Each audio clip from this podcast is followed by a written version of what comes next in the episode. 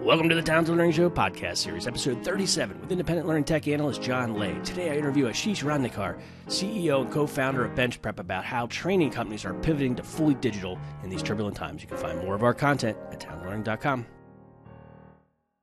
Well, welcome back, listeners, to the Talented Learning Show podcast series. On this show, I'm fortunate to interview the world's leading experts in extended enterprise learning from both the vendor and the practitioner perspective. Today, from the vendor expert side, my guest is Ashish Rangnekar. Ashish is a passionate advocate of lifelong learning. For his entire career, Ashish has been focused on providing platforms that help organizations create and deploy impactful, modern, ROI generating, competency based, gamified, adaptive learning for trade associations, as well as education and training companies. Whenever we have a chance to speak and share notes, I'm always floored by the breadth of his knowledge and how he can easily distill complex topics down to easy to digest nuggets. Listeners, I'm sure you'll be floored also. Ashish, thanks much for joining me today on the Talented Learning Show podcast series. Great to be here. Anytime I got a chance to talk to you about learning and training, I'm all game. Ah, fantastic. Ashish, let's set the stage. Tell us about yourself and how you came to start BenchPrep. Definitely, definitely. So, um, so my background is in uh, well, actually, my undergraduate degree is in mechanical engineering. I have a master's in applied mathematics, and then I have an MBA. So, too many degrees. Um, now, this whole thing started about 10 years ago um, when I was living in New York. I was working with Capital One Financial, um, doing corporate strategy work. And my goal was to go to a top business school. And for that, I was preparing for my GMAT exam. And when I looked at the options available to me to help me, you know, through this, I was really disappointed because the options didn't really kind of fit my lifestyle. And this was 10 years ago, by the way, right? I mean, either I could buy a $20 book, right? book which is like not interactive, not smart. I had to lug it around or I would I, I was expected to spend like two grand um, on a live classroom. Um, I mean, one, it's expensive, but you know, it, it also expected me to walk into a classroom every Tuesday at 6 p.m., which I just couldn't do. Right. And at the same time, I don't know if you remember this, but Apple had just opened up the iPhone platform. Okay, and there were all these seemingly crazy apps out there. And there was an app where you can actually kind of, you know, guzzle a beer and it'll show like the beer like going down. Um, there is an app that can you can actually make like fart noises, never gets old. Um, and people were so fascinated with it. Right? The, the level of engagement was was crazy. And I took a step back and I said, here I am trying to learn and study for something that's going to change the trajectory of my life, but I can't find a good solution. And here is a platform that is really engaging but no one is actually kind of building something useful on it. So my co-founder and I got together, um, and long story short, we released uh, the first assessment engine on iPhone ever. This was the first GMAT prep app. Um, we released it in December of 2008, few months after Apple had opened up the platform. That one app became you know, 90 apps and we were the the highlighted educational uh, provider by Apple. Those 90 apps became a platform, and the platform became the company that we are today. Wow, that is a fantastic story, Ashish. Fantastic. Fantastic. Why don't you tell us about BenchPrep and uh, what you do now? You know what that platform looks like now, the combination of those 90 apps, and what kind of customers that you have that would would use it, the types of customers that would find value in that. Definitely. So actually, before I kind of jump into like what the platform does, um, I thought I'll kind of start with why we do what we do. Mm-hmm. Okay. Um, there are four guiding principles that we believe in. Right? This is what we are trying to solve for, and the learning platform is a means to to that end. I think first guiding principles that we have is that modern learner is different. Today's professional um, looks and behaves very differently. They are untethered, they are on the go all the time. They are impatient, they can't watch a YouTube video any longer than 12 minutes. Um, they are overwhelmed. They get too many Slack messages, too many emails, too many you know Zoom calls happening right now. Um, so it's it's it's it takes a very different approach to engage this modern professional. So that's kind of the first guiding principle. Second guiding principle is that lifelong learning has become an absolute economic reality. Right? This whole idea of career for life and the traditional mindset of learn, do, retire, it no longer provides kind of a future proof approach. Um, we are living in a world where it's, you know, basically learn, earn, learn, cycle, repeat. The third belief that we have is that as learning is becoming more lifelong, is getting more unbundled and getting to micro level, what matters at the end of the day is you know someone being able to say that yes this person can do the job because it's not just about knowledge anymore i mean you can go to youtube and watch any video to do anything but as an employer how do i make sure that this professional has the right competencies mm-hmm. that's where we feel that verified credentials are important right so not just kind of knowledge but verified credentials are the currency in the in the labor market. So you put these three together, like you have to engage the modern learner um, on a lifelong journey so that they can actually kind of get a verified credential of some sort at the end.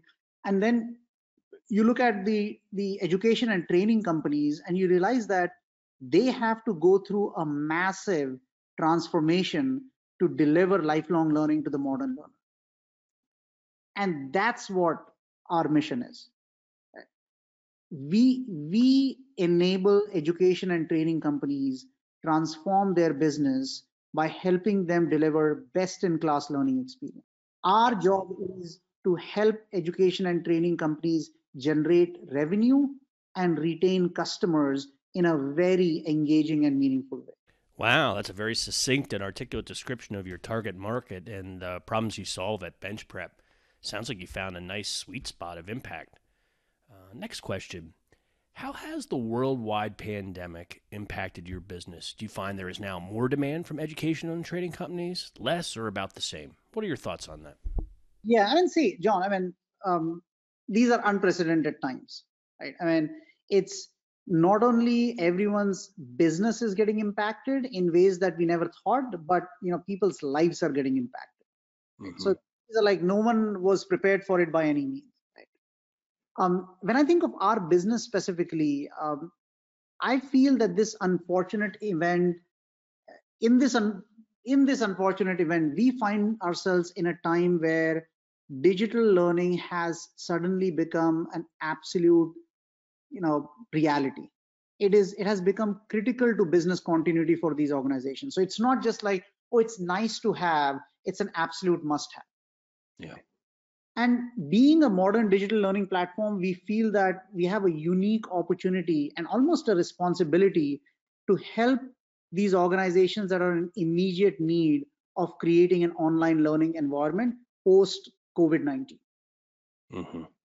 So we are getting inundated with um, all kinds of requests because different organizations are kind of coming at it in a in a different way. But there is one thing that is consistent that is this transformation to digital learning is getting accelerated at a pace that we never thought we would see unless there was this unfortunate event like covid-19 mm-hmm. Well i think that that mirrors what i'm seeing uh, out in the broader industry and you know just the the amount of traffic uh, you know that we have and the amount of questions that come in uh, on all different levels. It's all the people that were kicking the tires or thinking about it or maybe in 2021 uh, all of a sudden are all right here right now uh, ready to act. Which leads me to my next my next question if if everybody's ready to act and everybody's acting at the same time so these training companies and education companies and their competitors are, are all acting at the same time what about the quality and the, the speed? Everybody wants to act fast, but what about the quality of the content? Do you see a, a change uh, in, in buyer habits that they're looking to use this opportunity to leapfrog to the top with the best type of content, or is it more about speed? Is it more about money? Uh, what are your thoughts on that? So yeah, I think see content is a big part of it. Um, but I think even before content, what's happening right now is um, everyone is taking action. Right? Everyone wants to jump in, but the buying motivations are very different based on where the organization is in their digital transformation cycle. So we have few prospects or organizations coming to us that are very early in their transformation cycle, had no digital learning capabilities, and they are truly scrambling because they need something now. For them, it's a matter of like survival and revenue continuity. Mm. Then there are customers who have already made investments in digital, and they and those investments are doing really good, and hence these organizations want to double down. Right. So mm-hmm. their motivation is truly like ROI driven, where they're like, hey, we invested in digital last year. Now digital is is driving our growth. So let's just double down. But then I think the, the most fascinating part has been that there are customers that are rightfully acknowledging that there is nothing called post COVID world. There's nothing like it. We are living in a world with COVID, period. And these organizations are thinking about this in a very long term way. And they are willing to reinvent their business model because they know that this is not a short term, you know, pivot or fix. We're going to come out of this, and this is what the reality is going to be. Now, this is rare, and only few organizations are thinking about it, but that's the approach we are taking with our customers. And you you take this mindset and you think of content, and what ends up happening is a lot of organizations, you know, look at this opportunity to go remote. But remote learning is not online learning it's very different. Right? To be able to deliver exceptional digital learning, I almost think that you need to think digital first, digital only, and digital all. Because digital is just not a channel. And I know that I'm giving you a long preface for your content question because, but I feel like a lot has to be understood before kind of someone uh, mm-hmm. okay. to the content piece. So the organizations are either thinking that, oh, I actually have all of this content, let me just kind of move it online. And that's a very short sighted way to think about it. Mm-hmm. The right way to think about it is um, let's go digital first and look at it as digital only channel. Um, I believe, I still believe that content is king and content would remain king because good content leads to good learning outcomes but the content that worked in the analog world cannot be just translated one is to one in the digital world. How does it look different? I think the the organizations have to start with a better understanding of how the audience are consuming content. Um, I'll give you kind of two specific examples. So in general, in the analog world, um, things are much more linear than in the digital world where things can actually be much more personalized and fluid. Um, when we think of the unit of content in the analog world, it is like chapters and courses that are much more macro in nature. When this content has to be translated to the online world, um, we believe to be able to deliver a good learning experience, it has to be packaged in a very micro unit. Right? Every chapter, every concept, every video, every article has to be tagged so that the experience doesn't have to be linear in nature, but we can deliver the right content module at the right time at the right place. I'll buy that. So, how does adaptive learning then uh, fold into this conversation? What does that mean, and how does that align with micro learning? Like, what's the connection? So, I think philosophically our approach to adaptive learning is that i mean see at the end of the day learning is a means to an end so the quicker we can get someone to achieve competency the better it's going to be for them um, it's not about how many hours did someone spend in a particular program but how quickly they attain competency. Mm-hmm.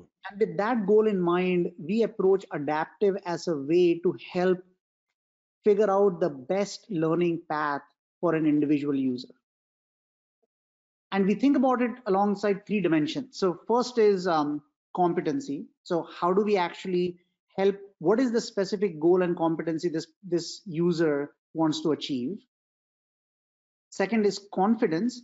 How confident can this user be when they achieve the competency? Because the last thing that you want is, you know, yeah, I scored 90% of an exam, but I still don't feel good about the particular concept. I, am not confident in it, right? And if you're not confident, it does, it's not going to show up in your job.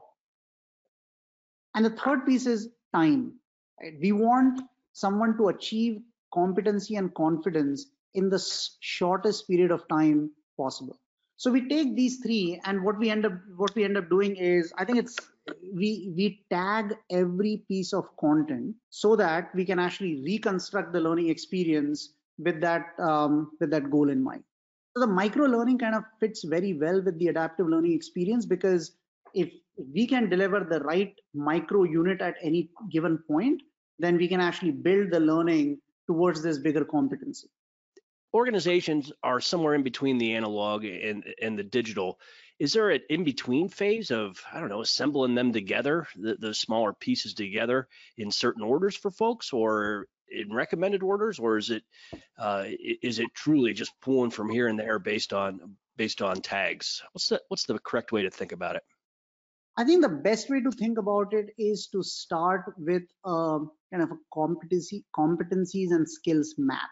Mm because content is um, and first of all building and creating content is very expensive very expensive right? um, and you can you know spend a lot of time and money creating content but if it's not well understood what the goal is then it becomes a you know a wasteful exercise so our recommendation is to always start with specific competencies and map them to content once you have the competency map and then you take your content and you start mapping, you'll be able to see where the gaps are. Mm-hmm. And then there are two decisions to be made.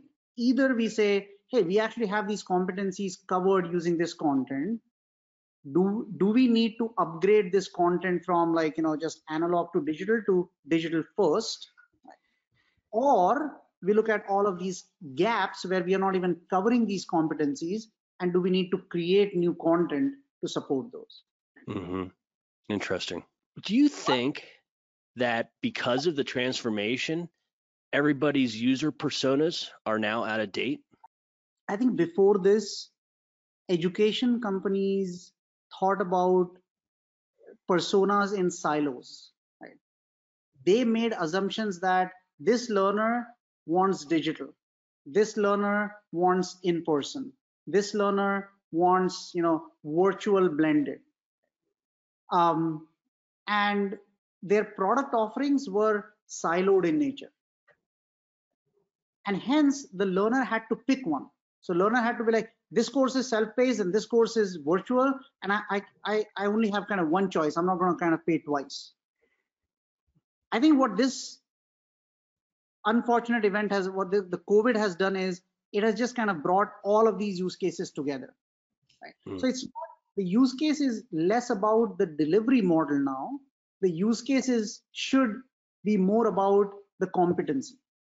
Mm-hmm. and that should have been the case from from beginning but the way the learning and training industry evolved they were kind of more about like hey we are a self-paced training company and we are an instructor-led training company and so on. Now the all of these delivery models kind of come come together in a much more integrated way. And which is going to be you know a difficult transition for the training companies. They decide to think about digital in a long term way. This would be a good stepping stone into that direction. Good time to pivot. Well, that's uh, that is uh, very interesting. But uh, one of the other things uh, uh, on adaptive learning, sometimes another term that comes floating uh, alongside of that is spaced repetition. For for our audience, could you define what that means and and I guess how that uh, relates to this conversation? Yeah. So I think technically spaced repetition is just the ability to engage with a specific content during different kind of you know spaced cycles it is very well understood and researched that for you to be able to master a content piece or you know master skill or competency it's best if you engage with it multiple times. Or the other way of saying it is once i kind of you know engage with a piece of content or working on a specific competency as soon as i get let's say 100% competency within days and weeks my level of retention dramatically drops. In fact it's it's well researched that within 30 days on an average more than 70% of knowledge is forgotten. And the best way to actually combat this forgetting curve is to again introduce those concepts in a very timely manner. And that's the basis of how we think about our we actually have a product on this called bench prep engage. Um, and that's how we think about this product where you know forgetting curve is a natural phenomena. How do we actually combat it? By having users engage with content in a spaced repetition way on a very long period of time so that by the time they come out of it they maintain their 90% knowledge retention. Do you think uh, that organizations in your experience uh, the buying organizations how many of them already have uh, established competencies? Or is that something that uh, you, you tend to help organizations uh, develop? Like what, what stage do you find it in? So that's a that's a great question. Um, i'm actually pretty passionate about this one. So we work with two at a high level we work with two types of organizations. So first is uh, you know these trade associations credentialing bodies um, these are like non-profit membership associations that are focused on a specific profession. Then there are these for-profit training companies. Typically what we have seen is the non-profit associations um, and credentialing bodies and you know trade associations are actually really good at understanding that competency map because they are singularly focused on a profession and that's what they do really well. So they actually have competency maps. What we feel is missing is the mapping between content and competencies.